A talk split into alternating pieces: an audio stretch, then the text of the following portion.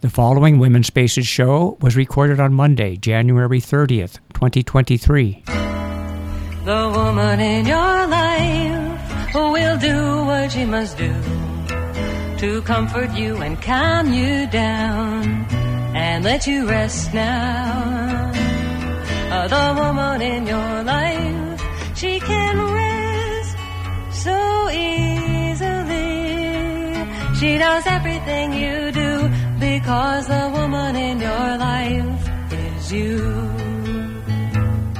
Hello, everybody, and welcome to Women's Spaces. My name is Elaine B. Holtz, and I'm your host. And with me at the board is my friend, my partner, and my engineer, and my co-producer, Ken Norton. Good morning, Ken. Good morning, Elaine.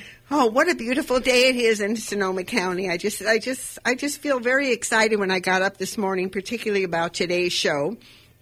I have uh, two special guests this morning with me. Joining in the studio is longtime activist Alice Waco, and we'll be talking about her life and her act activism. Alice Waco is a retired teacher, counselor, and a longtime activist for peace and justice. In Sonoma County, she was uh, she started as an as a teacher and educator for uh, social responsibility and around the issues of nuclear war, deforestation, and educating without bias. Uh, this local teacher, she, she, was a union president, and I understand uh, that she had a led a pretty intense strike and uh, we were go- we are going to talk about that. Also joining me in the studio is my dear friend uh, Susan Lamont. Uh, Susan is an activist as well. She's part of the police brutality, and she's going to be my co-host this morning. So, good morning, Susan. Tell us a little bit well, about yourself. This is this is a pleasure because you know I realized that. Um, when I saw that picture of you and me with Code Pink in Washington D.C. in 2004 that you that was posted the other day, I realized we'd known each other for more than 20 years. And I've known Alice maybe about one year longer, about, you know, you about 21 years, her about 22 years. So we've been doing this a long time. I know, I'm tired. it's really funny. When I came out of retirement, I said to myself, well, I'm just going to relax, but it hasn't been that way. Well, we're going to do this show a little bit different. The reason that I have invited Alice Waco to be on the show is because uh, she's one of our elders. I will let her tell the age on the time if she so feels like it. But she is one of our elders in the community, and she's been an activist for a long, long time, and she's been involved so in so many, many, in so many, many events and actions that I thought it was just important to archive her, to get her on the show, to talk about what she's done, and to let let it be archived so generations can know what this woman done in her lifetime.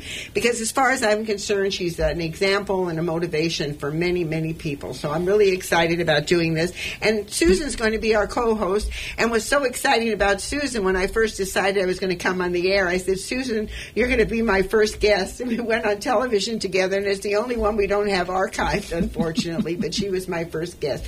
So thank you both for being here. I'm really, really excited about we, it. We aren't going to have enough time to cover everything this woman has done. It's just we'll try. I know. I know. Just so. What I mean is, it's so much. We will. We will try. Well, we have one announcement, uh, Susan. Susan's going to handle that. We're going to have a vigil uh, in downtown Santa Rosa this evening. That's going to be against, I believe. Uh, talk about that a little bit. Susan. Well, it's it's really a combination vigil. I'm, I'm not the organizer, so I'm just reporting on this, but. Um, it's called a solidarity solidarity vigil, and it's about the mass shootings that have happened in um, California uh, just within the past few days, and also the killing of um, Tyre Nichols in uh, Memphis. So it, it's about both, and it is tonight, Monday, and it's from 6 p.m. to 8 p.m. It's at Old Courthouse Square in Santa Rosa on the um, Third Street side there's the new um, Unum uni- Unity uh, sculpture that was just installed there, and so it's going to be in front of that that sculpture. And they are asking um, that people bring candles and flowers and signs, and uh, the theme is "Who keeps us safe?" and the uh, the answer to that is "We keep us safe." It's amazing, Susan. I just don't know what's going on. What is the psychology of people? What what's in their minds that there's so much killing, so much brutality? You know, I was thinking about some of the even some of the anger groups, like some of these guys, like the Proud Boys and some of the others. Why aren't they working for Medicare? Why aren't they working better education for our students? Why aren't they working to stop the wars? I mean, why are they why are they working to overthrow our government and make life even more miserable for Well, us? insecurity breeds this kind of thing, and we we live in a very insecure world. Well, unfortunately, that's true. And, and but the fortunate part is, and this is the part of the segment that I love about our show, about Women's Spaces show, is and is that we do a thing called our history is our strength. And the reason that I believe letting people know what our history is and whose shoulders we're standing on, and to know about people like yourself, Susan, and people like Alice, that we are standing on these shoulders, it gives us more confidence. You know, it gives us, say, hey, if she could do that, I could do that. And a lot of the women that I'm bringing forward are, were born in the 18 and 1900s when women, I mean, women, they were told to absolutely shut up you know in the church you couldn't speak i mean we're just it's like you were it's like you were cattle you know, you were like an animal that was to be, you know, whatever, turned out to pasture to have lots of children. So I think it's very important to have the, our history as our strength. But before we start, I know you mentioned something on the telephone to me that you're you're writing a letter uh, close to home. Would you like to just give us a little Well- brief thing about what, what's on your mind? Well, it's a, a little bit um, slant from the issue of the, the vigil. It's it's about the um, statement that came out from the Association of Police Chiefs or, for Sonoma County, decrying what happened in uh, in Memphis, and also I think signed by the district attorney. And in my uh, thing that I've sent in, whether it gets printed, I don't know. Um, I've pointed out all the similarities to the killing of Branch Wroth five five officers, uh, medical personnel in the room, uh, being beaten, being tased, on and on and on. Not a peep of objection from any police chief anywhere. This is all totally according to policy. DA had no problem with it. I was in a meeting with her. I was in the courtroom. The the deputies said that not one word was mentioned in their department about what they had done. They weren't questioned about it once. Wow. And so it's just, I'm talking about the hypocrisy of this garbage letter that was sent by the police chiefs. Can you give it one sentence, maybe? What, what was the what was the gist of what he said? Oh, well, they, they were decrying what, what happened in, in Memphis. That's what the police chiefs were saying that they that this was terrible thing that had happened and should never have happened, but they never did that about uh, Oh, about oh, Branch. Oh, right. They never said that about Branch. Well, I, I, I believe our community, personally, I mean, especially our involvement with the Andy Lopez situation and now what's happening with Measure P, our involvement in the community, we have seen that they do not, they're deniers. They do not want to face up. We have Yeah. a problem in this community, and the problem is, is that we're not looking at the problem. or we want right. to get we want to get away from the problem. Like, oh no, Iolero doesn't exist. You know, we don't have to deal with them. Here, the people vote on something, and we're still struggling to get accountability. Well, thank you, thank Mm-hmm. you for being such a good activist, and you know that's why I say standing on the shoulders of so many women because. Um, uh, there's uh, uh, uh, an award that I, uh, someone is trying to um, uh, honor me for or, or nominate me, and there's they ask for three three words that describe ab- adjective, you know, three adjectives that describe you. And I asked Ken, I said, Ken, what are three adjectives? First, he says, well, I'm curious, you know, I'm.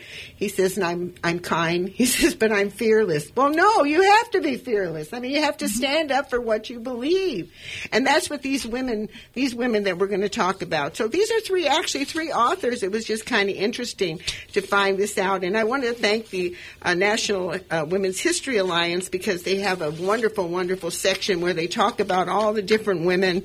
And by the way, Women's History Month is coming up, and I'm I'm proud to announce that during the month of March there's going to be two exciting interviews, and also one exciting interview during uh, uh, Black History Month. In Black History Month, I'm going to have the author of, of a book who wrote about Ida B. Wells, who's one of my heroes, and also maybe the great granddaughter of Ida B. Wells. I have my my fingers crossed. And then on March for uh, Women's History Month, I'm going to bring on uh, Dr. Rosita uh, Holly again to talk. She's the niece of Dr. Uh, Pauli Murray, and we're going to talk about Pauli Murray again. Two very vital women that had a lot to do with bringing women's rights to the forefront. But Ida B. Wells, I mean, she was, oh, she was something else. So let's go ahead and talk about our history as our strength. The first person I have, this person was born on January, uh, January 29th, 1926, and it looks like she's still here with us. And her name is Violette Neatley Anderson. She's the first black woman to practice law before the U.S. Supreme Court amazing. The first, here it was, uh, the first Supreme Court, the first woman, black woman to practice law uh, in front of the Supreme Court. And I made a mistake. It's not her birthday. That's when she, that's when she did it, January 29th, 1926 amazing. I mean, when you think about it, in 1926, women only had the vote for six years. And what's so interesting about about the vote is that most women were not educated to vote. You know, that's why they started the League of Women Voters. And amazing that this woman was able to get on the Supreme Court. Then on January 29, 1941, Robin Morgan, poet, political theorist, activist, co-founder of the Women's Media Center, author of over 20 books, edited trailblazing anthology Sisterhood is Powerful in the 1970s. And I remember when I read that book, and I said to myself, I had no idea that I had that much inside of me as a woman, that I had that much power. And I, if, if for the first time in my life, I had to stand back and say, who am I? And I had to look at my mother and I recognized my mother's struggle. You know, when I was reading the book Sisterhood is Powerful, I realized that my mother wanted to be more progressive, but she was kind of caught in a box and everybody made sure that she stayed in that box. So it's very, very interesting. Well, here's another person that did something very, very, very interesting. And that she did this in January 30th, 1890. Now just think about this. 1890. What would women like? I mean, you definitely couldn't smoke. You know, God forbid you had sex before you were married. That would be a no-no. Education, all you were offered to be a secretary or a teacher. You know, if you weren't a wife, you know. So when you think day, here, January 30th, 1890, Angie Debo spent her lifetime examining historical implications of settlements of Native American Indians, wrote And Still the Waters Run in 1940, describing the criminal conspiracy that defrauded Oklahoma's five civilized tribes of their lands what a commitment that woman made. and it's really it's it's kind of interesting. You know, you I look up the history. Okay, the and the Still Waters Run. It's a classic work which tells the tragic story of the spoilization of the Chippewa, the Chickasaw, the Cherokee, the Creek, and the Seminole nations at the turn of the century. And this woman had the courage to bring it forward. I can just I can just visualize.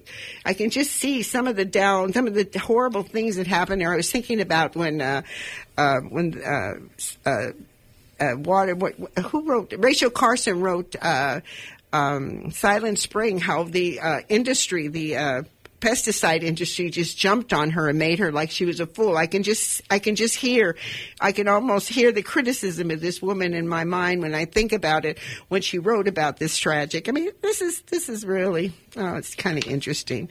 Well, there's a lot to think about. We are standing on the shoulders of many, many great women and we have to think about that and we have to appreciate it and we have to read and we have to understand what we've been through and how hard it is and was to get where we are today and there are powers now that just want to grab it away from us. You know, they just want to take it away from us. You know, just think about it. In 1970, we couldn't even get a credit card. You know, my sister, very funny. I'll tell you a funny story about uh, credit cards. My sister had just gotten her teacher credential, my sister Evie, and she decided she wanted to get a higher degree, so she moved up to Sonoma County with me, and she was going to go to Sonoma State. And when we went to try to re- re- rent homes, there was a there was a line. I mean, a line, and we got to this house on Elta Avenue, and we went through all the rigmarole, and my sister says we're not going to get it. You know, we're real nervous about it. And suddenly, Mrs. Lane, that was the ad, uh, the landlady, she walks up to us. do any of you girls, I'll never forget that, girls, and I hadn't even gotten into women's studies yet, so it didn't, it didn't violate me at that point. Any of you girls have a credit card? Well, my sister just got a credit card from Citibank. They had just opened, the law had just changed for women, and they sent uh, credit cards out to all the teachers. So my sister happened to have a credit card, and we just happened to rent that house because of that. And five years later, I ended up buying the house. And Mrs. Lang said to me, she said, isn't it interesting, Elaine, that you now can sign your name? She was about, she was about 85 years old. She says, Elaine, isn't it really interesting that you get to sign your name on this deed? She says, when I bought the house, it was, I couldn't, my head, my husband had to sign it. And I had a real hard time inheriting it even when he died. So it's amazing. We have come a long way and we have to really become aware of how temporary it can be given some of the powers that are being today than some of the actions that are taking it's pretty it's pretty sad well anyway that's a lot to think about and we're going to give you a lot to think about during this interview but that's what women's spaces is all about to get women to get up and speak out, start thinking about things, start appreciating who they are as women, seeing the power that they have. You know, we're the majority, not the minority. You know, we better start acting like the majority. I mean, my God, it's 2023 and we've had 50 years of freedom and now they want to say, uh-uh, ladies. We're gonna we're gonna make sure we want to protect all those little fetuses. We need them to send them off to war when the time is right. That's my that's my feeling you want to be honest with you. Anyway, we're going to take a musical break now. And the song I'm going to be playing is called The Chimes of Freedom and it's sung by Julie Felix. It's a Bob Dylan song, and I remember, I believe that this was the song that I heard Bob Dylan sing when I lived in New York. And I remember I turned to the to the person I was with, who later on turned out to be my husband. I turned to him and I said, is that really true, what he's saying? Is that really true that these are things are really happening? And my Richard turned around and he says, I really don't know but we were in the we were in the thick of the Laotian War and all the different things that were going on, and we knew that he was not going to go to war. I mean, it was very very interesting time, and we're going to do this in in a different way. I'm going to play half the song now, then we'll take a musical break later on, and I'm going to play the other song, the other half, because I think it's well worth listening to. When we return, joining me in the studio is Alice Waco and Susan Lamont. You know, as I said, Susan is co-hosting with me this day today, and she may have a few questions for Alice. We have a, a structure here. And when we come back, we'll be talking about, with Alice Waco, we'll be talking about her life and her commitment to activism and to peace and justice. So let's go ahead, Ken. Let's play Chimes of Freedom.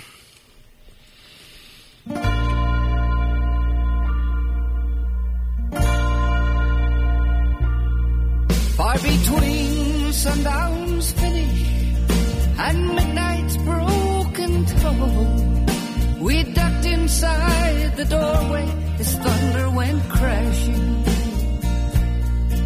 As majestic bells of boats struck shadows in the sun, seeming to be the chimes of freedom flashing. Flashing for the warrior whose strength is not to fight flashing on his unarmed road flashing for the underdog soldier in the night. And we gazed upon the chimes of freedom flashing in the city's melted furnace unexpectedly faces hidden as the walls were tightening. And the echo of the wedding bells before the blowing rain dissolved into the bell of the lightning. Tolling for the rebel, tolling for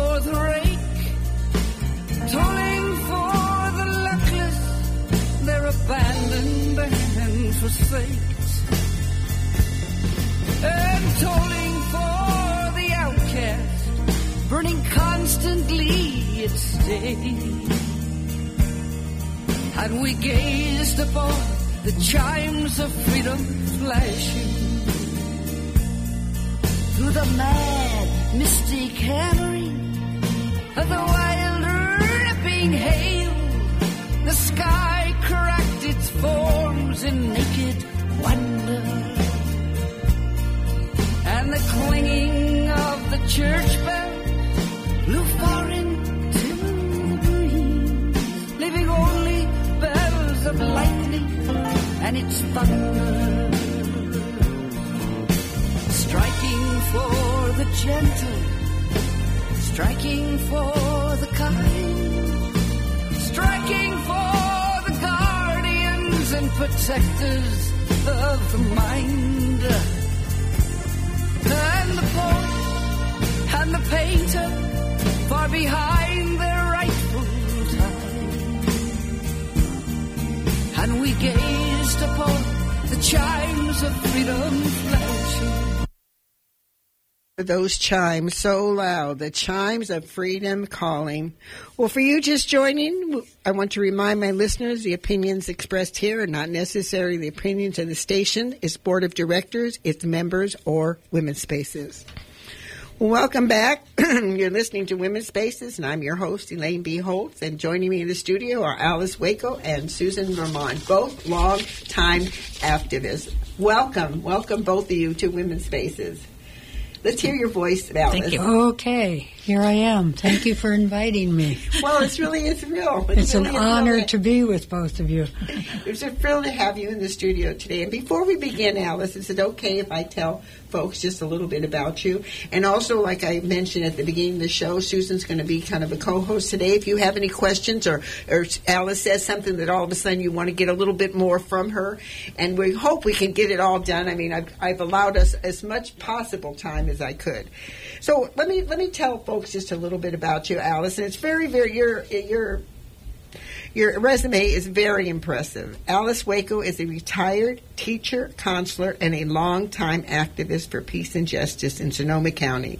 She started an organization of teachers, educators for social responsibility around the issues of nuclear war, de- deforestation, and educating about without bias. As a local union president, she led a strike for the collective bargaining for teachers negotiation in Santa Rosa.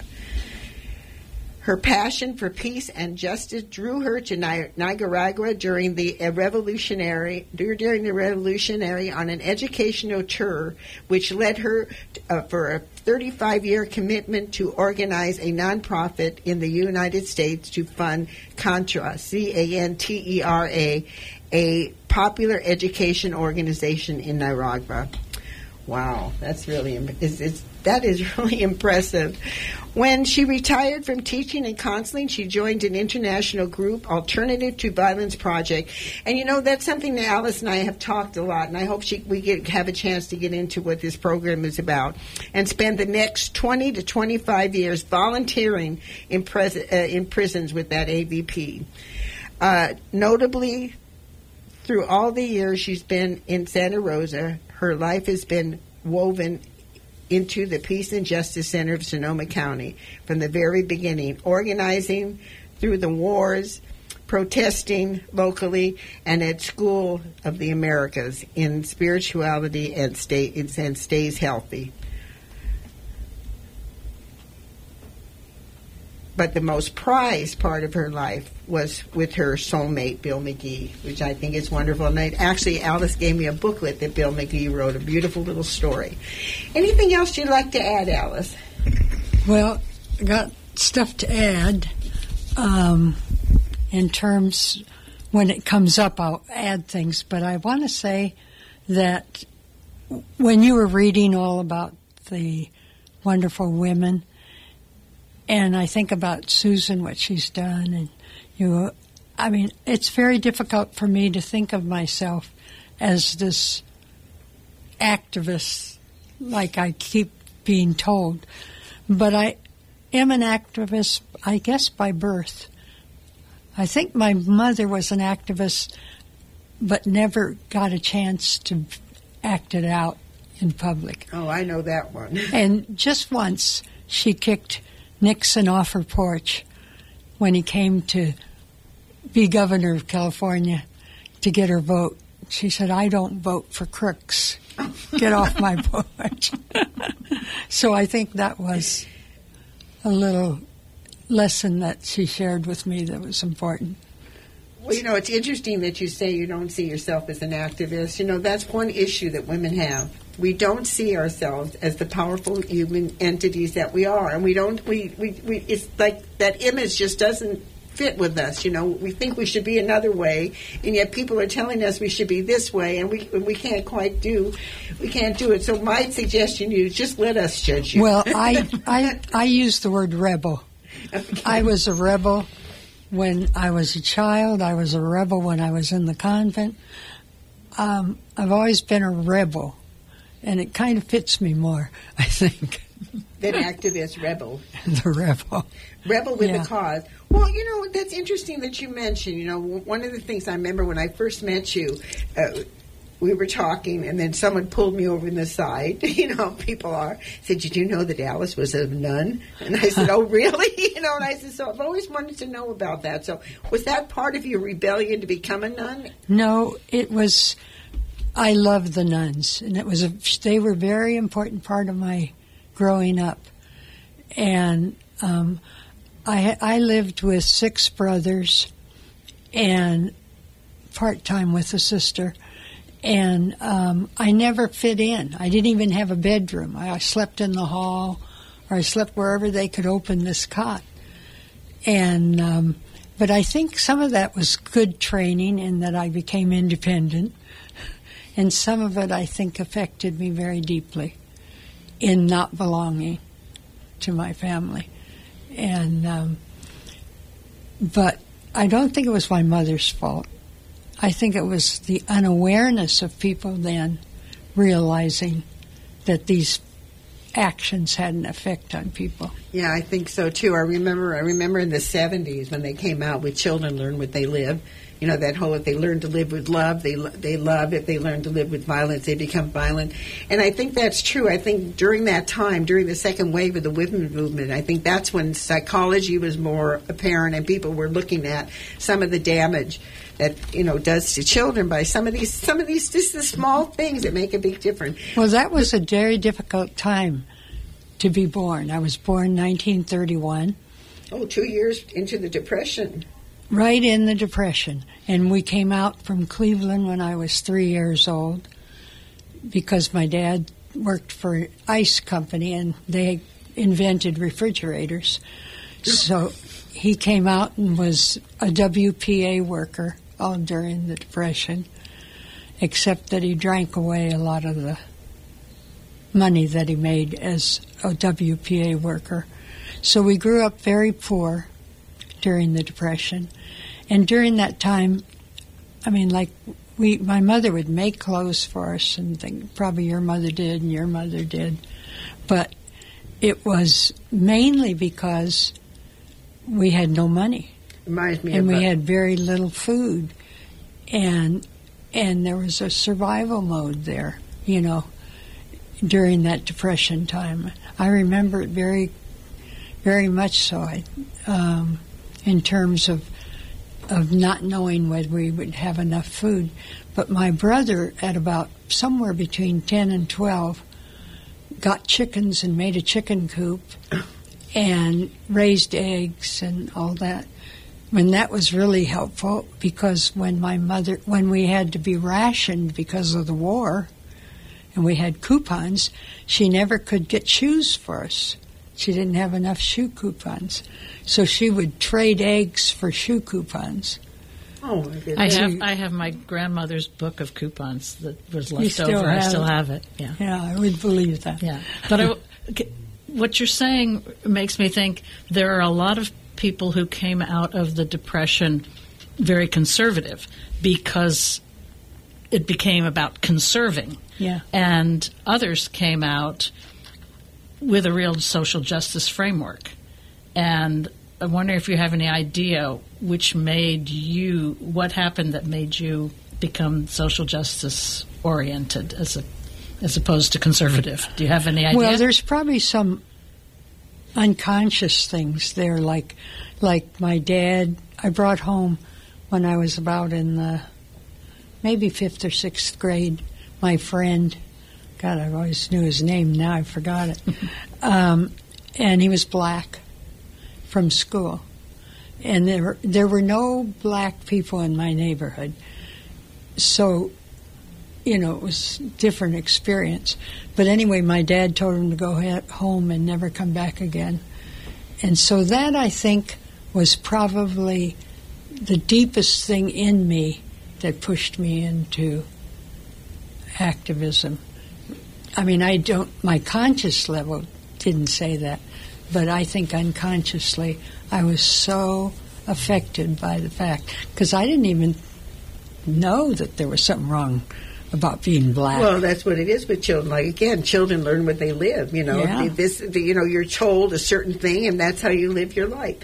Well, out of this experience, you you go through life, and then uh, suddenly you, you become a nun.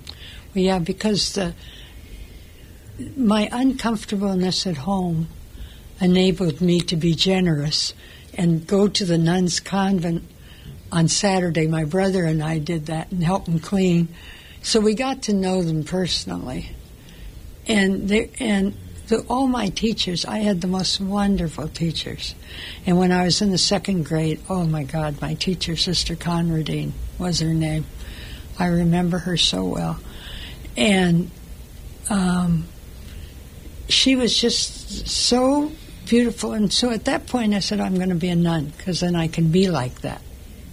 So you that. became a nun. So I became a nun when I got out of high school at 18, and I stayed being a nun until I was 43. Oh, 43. So you were a good a good chunk of time. 42, I guess I was 42. Yeah, long time. 20, it was almost 25 years. Oh my goodness. I always said I was married to Jesus for 25 years and I was married to Bill for 25 years. So, so what happened? I mean, what happened during this time? How, did you all of a sudden one morning wake up and say, "This isn't for me," or did you fall in love, or what? What happened? No, I didn't fall in love.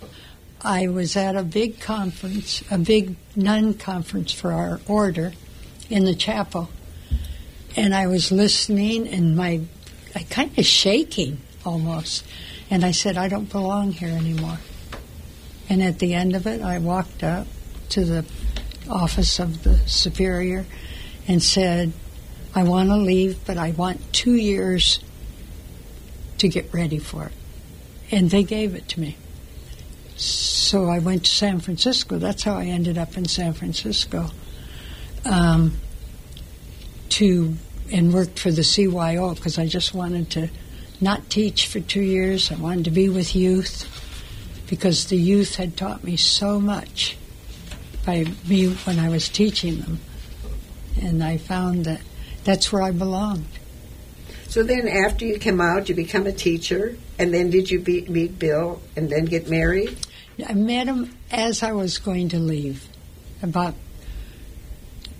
two thirds of the year. Was he also uh, in the, in the ministry? Yes, he was a priest, and he was Bill was um, an extraordinary human being. He really was. That's why I wrote that, um, and Susan knows that. Yeah. And and Well, I knew him too. He was a, there was a, a aura about him that Yeah, was just aura. something that brought you in and that you felt comfortable. yes, that's exactly a good description of him. Yeah. And but he also supported me hundred percent in activism. He he he was not an activist, but he was a believer hundred percent in it. And um, and he'd always say, "I'm so proud of you," and all that, you know. But that was Bill. He always put the light on the other person, and um, I don't know where I started with that sentence, but That's okay. that's a good place to end it. Well, you know, talk about talk about what what was your first activism? I mean, what all of a sudden really got you, you know, got your hair standing on end. You know, I know for me, I the the biggest the big uh, the two biggest activism that I was involved in. The first one was marching for abortion.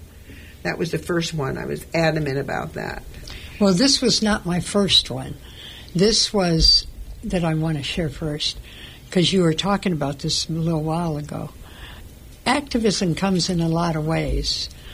And I was in the school system up here as a public school teacher, and it was my maybe second year there. Must have been after my second because then I was safe to confront. And we had a career day, and all the speakers were male. And so I did a petition, and, and the male teachers all signed my petition, and around the school that we should be including women in our careers. And um, and the superintendent wrote a letter of discipline and put it in my personnel file over this petition. And so I had to really confront him about that. And um, and he listened and he took it out, you know. Let, let me ask It's you. it's like when I was uh, applying to architecture school, and the dean said women can't be architects, and I wrote a letter, and they said, "Well, we're going to put this in your file. Reject." Well, you know, it's interesting that you bring you bring that up about you know the activism and you know the women and getting this to see where where did you get your courage? I mean, this is early. This is early speaking out. I mean, where did you get the courage to even say something? But even as a nun, um, in I was part of the first found. I did not found it. I just found Marge Tuite in Chicago, who started Network, which is a political organization, and at that time it was called NAWR, N-A-W-R, National Association of Women Religious. So I was active as a nun, and I, I mean, even the, I wrote letters to get guys not have to go to Vietnam that I taught, that I felt I could support, did that. I did things in the schools, the Catholic schools, like we would have a fast day at the school, F A S T, where we didn't eat all day, and then they would bring in vegetables, and we'd make a big soup at the end of the day, and we'd all drink this soup and go out and do some active action. Oh, so it was And kind of it was kind of just My students supported, a lot of them supported me in action, not only in the Catholic school, but even at Santa Rosa High, because I was a chemistry teacher, you know, and I taught about nuclear energy. And I was anti nuclear energy, but I did this experiment with them and never showed any bias through the whole source of the thing. And at the end of it, in their test, how does your teacher think about nuclear? Oh, she's for it. and I was so shocked by their answers that I gave did a whole political thing, and they many of them joined me downtown in an anti-nuclear. so that was an inspiration because all of a sudden you saw, oh my God, they're misunderstanding me, That's right. misunderstanding me. I have to I have to do something different. Yeah, different. and so then I got unbiased. Yeah. I mean, I got biased. If you're and not told saying them the right thing. yeah, if you're not speaking against something, you must be in support of it. Yeah. And essentially, that's what Yeah. how people do think. In fact, when I first came to Santa Rosa, you couldn't have teachers who were controversial, I mean, speakers who were controversial in your classroom. And finally, I, I didn't like that because I felt like I wasn't getting across. Because chemistry, chemistry students said I was, were getting, I got across. But I felt like I needed to get to the feelings of the kids and have them think about things a lot deeper. So I asked the administration if I could have, if I could do an elective for 10th graders around counseling, around things about themselves. And they thought that was a good idea and they let me do it. And it turned out to be a favorite of the kids. I had waiting lists because they love talking about themselves and learning about themselves. And um, I said, but I won't do it unless I can have controversial speakers. Well, good So- for you. Well, I want to get to this la- this last question before we take a musical break here. You organ outside of, uh, of Sonoma County, you were pretty active because I when you sent me uh, your bio, I noticed that you organized a nonprofit in the United States to fund. It, it's called Contra, C A N T E R A. Is that correct? Cantera. Cantera. It means- Contra sounds a little bit controversial. I know when you said con- I saw. you said con- contra, I went, oh my God. I know. I know. I. I mean, I'm really sorry about that. That's why I asked you. Well, I knew- went on a, uh te- teacher tour, nine of us, to Nicaragua in the middle of the war. It was I was down there when when 60 Minutes was there, and they kept trying to get us to say things that none of us would say because they weren't true. And um, and I remember, you know, the, them walking away very angry at us and never reported any of that in their when they came back. Um, they saw the same things I saw in the war, and and it really affected me very deeply. And I was by myself before and after the tour, so I was able to walk around and experience the whole beautiful people of Nicaragua. So there's one Sister Mary Hartman. She was a nun down there for 50 some years and she was very active in the Sandinistas, with the Sandinistas. She actually was part of their organizing. She's dead, so I can say that now about her. And so I finally got to go back to Nicaragua in 89, I guess it was, and met her and got involved. And so this organization is a popular education organization, empowering the people, especially women, is where they started. So that women, and now Nicaragua is, of all the Central American countries, it's the most empowered women in Nicaragua. Do you find if I I'm finding more and more as I as I become more and more active that there are more women involved. There tends to be more women than men involved. It, it's kind of interesting. So, in this organization, we helped financially by raising funds in the United States, but it was never enough. I mean, Belgium helped them, um, Spain helped them, Germany helped them big time, and so they we it grew from the beginning, and I didn't help in the growing except being there with them and being on their, you know, making decisions with them, helping them. And so they bought property and opened centers in all the different poor rural areas. And um, we have people here in Sonoma County that have gone with me down there, and they could tell you because they've all been moved by it. And they, so anyway, they have organic farms, raise bees, sell honey to make money to pay their staff, you know, and stuff. That must be that must be a very satisfying feeling. It is, except this last year, the government shut them down. They shut down almost a thousand nonprofits, and they took all their property. I mean, it wasn't just. I mean, it was a huge education center on these grounds, with cabanas and everything, so you could have overnight visitors and all kinds of buildings that they took from them. They took their. They let their bees die at the farm, and the whole farm got destroyed by the community. You know what's interesting about you saying, but you're talking about that about here a group builds something up, you know, and then all of a sudden the government comes and just trashes it. You know, it it makes me feel I don't I, I don't know if I'm off the wall or not, but I think of this whole idea, old conflict that's going on in our community with IOLERO.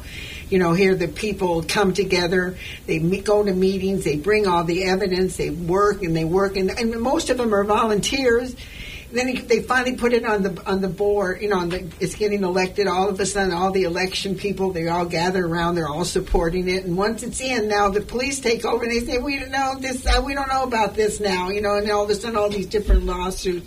So it people need to be aware. We need to be aware that in order for us to really have change, we have to keep our eye on the prize.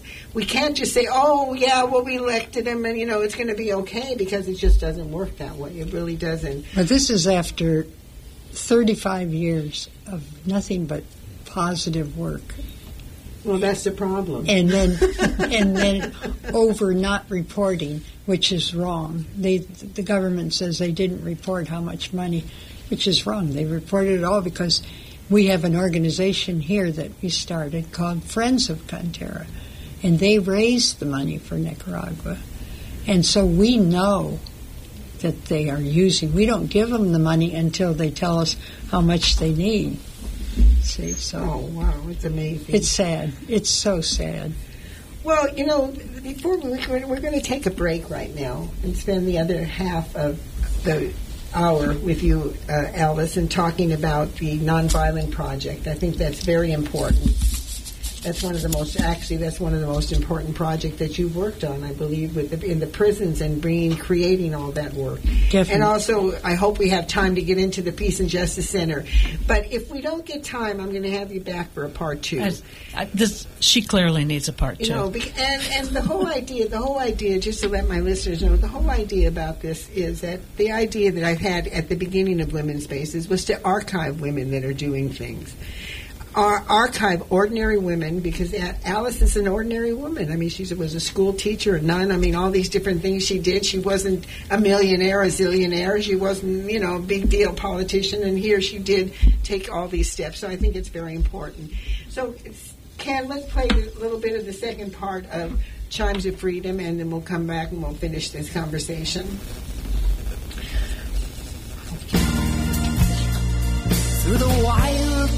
Cathedral evening, the rain unraveled tales of the hopeless, faceless forms of no position.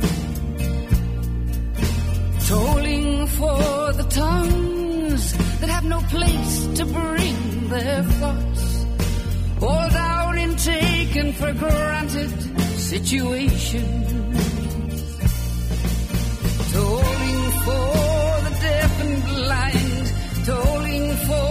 the mute, for the mistreated, maidless mother, the mistitled prostitute, and the misdemeanor outlaw, chained and cheated by pursuit. And we gazed upon the chimes of freedom flashing.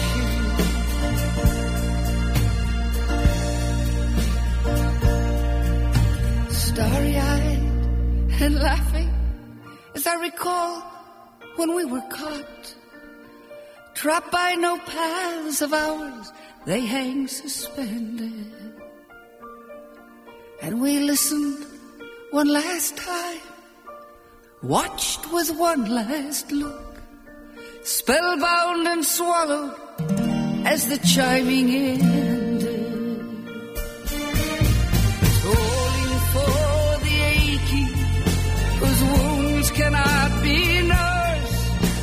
Countless confused, accused, misused, strung out ones and worse.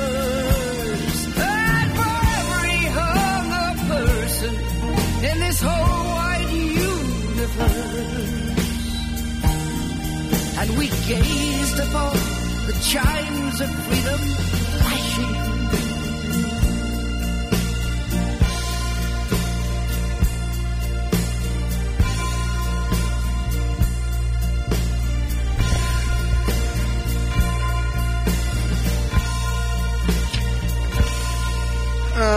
Bob Dylan.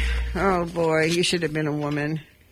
I just love it. It's just amazing. I'm just amazing. This song is called "Chimes of Freedom," and I'm I'm going to I'm going to put the lyrics on my website www.womenspaces.com because you need to read this. You know, because it's it just it's it's a story. It's telling about how difficult it is to make change on so many levels. Well, welcome back. You're listening to Women's Spaces. My name is Elaine B. Holtz, and I'm your host. And with me in my studio are two of my favorite people. I have Susan Lamont, who's co-hosting for me. Susan's an activist here in Sonoma County and worked very hard at police brutality and also in the Andy Lopez situation and also with Measure P. And I think she needs a standing ovation for all she's done. And Alice Waco, who's been an activist in our community for many, many years, who's uh, telling her stories, you know. And Alice, you have quite a few. uh, You have quite a few stories, you know. I know the one that I really want to talk a little bit about was the strike Yes. in Santa Rosa. Well, we're, we're, we're, the strike in Santa Rosa was for the teachers' strike. It was a teacher's strike, but I w- a very principal part of my life was being a union activist. This is a union hall I'm sitting in right now. Proud to be sitting in it, and um, and I was part of the national uh, of the Santa Rosa Teachers Union. I was their president for a couple years, and then um, I was also a very active state representative for the union, and I was a national representative for the union. So I was involved in all three levels of decision making, you know, and we pushed so much through the CTA and the NEA in terms of peace and justice. And at the NEA convention many years ago, we started what's called a Peace and Justice Caucus. And we caucused for peace and justice issues through the union system when we were doing the the decision making for the year. And I'll bet you were constantly told, what does this have to do with teaching, Oh yeah, constantly. but you know that Peace and Justice Caucus still exists in the union. Well, you know, that's an interesting question. What does this have to do with teaching? One of the things that our county aspires to an awful lot is that, oh, we got to match the wages. We got to pay so much money to this person or we're not going to get quality people. Well, these people are the ones who are teaching our children. They should be the first priority. I think the people that pick up the trash and the teachers are the two most important people in our community. I don't care what anybody says. You know, it's amazing. If you don't have educated people, you can't have a democracy. If you don't have a clean, if you don't have a clean city, you can't have good health. Well, you know, when we were on strike, and we were on strike principally for collective bargaining because they passed it in California, and and then they never would honor and use it. So we that's why we went on strike, and of course to get better wages, you know. Well, my love, I hate to say this, but Ken just gave me the four minute the four minute fingers here. Let me We, know. we may really- actually need three parts. Yeah, I like that part about in the song when Dylan talks about protectors of the mind. That's mm-hmm. what he was talking about. Yep. Us, protectors of the mind, the Yes, teachers. a- absolutely. Well, let's. we're going to come into last words, and what what what are some of your last words? We never got to the nonviolent, which I think is very important. You want to say a few words about that? In how many seconds?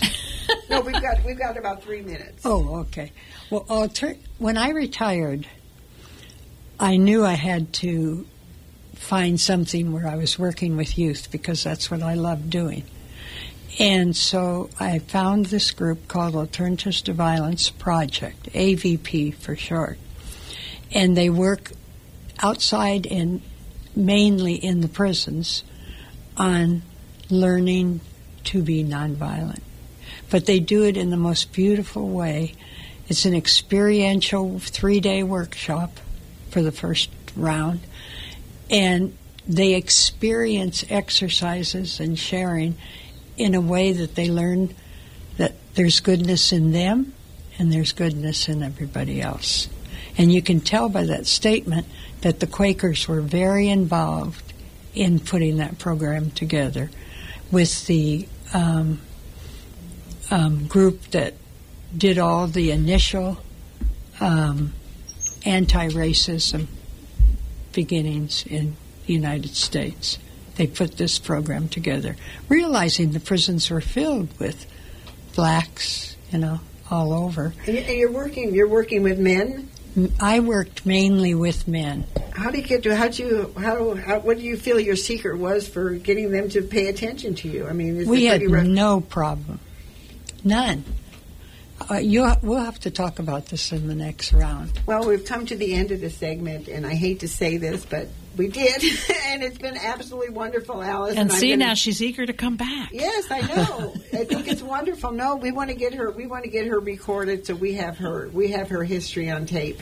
So I'm going to give you a chance for last words, real quickly. Any websites or anything that you'd like to uh, let us know. When you said that about the last word, my mind immediately went to Ukraine because I was involved in the beginning with the sister city Ukraine in Cherkasy.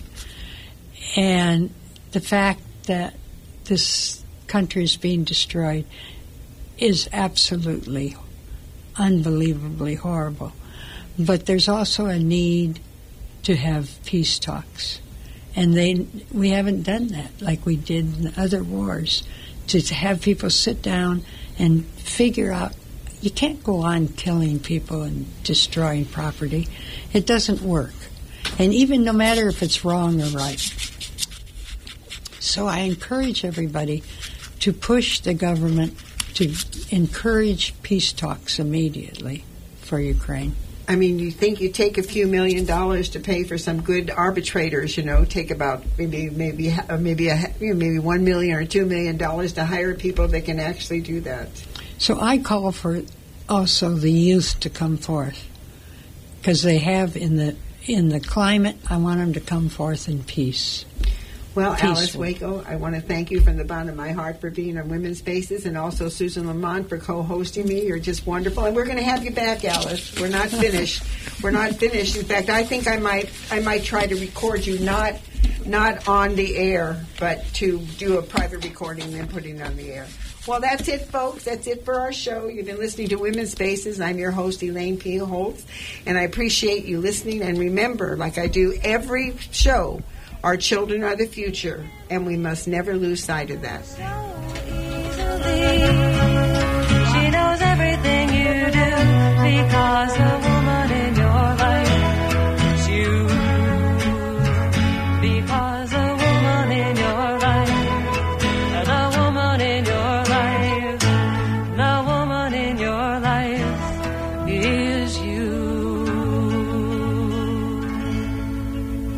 The previous Women's Spaces show was recorded on Monday, January 30th, 2023.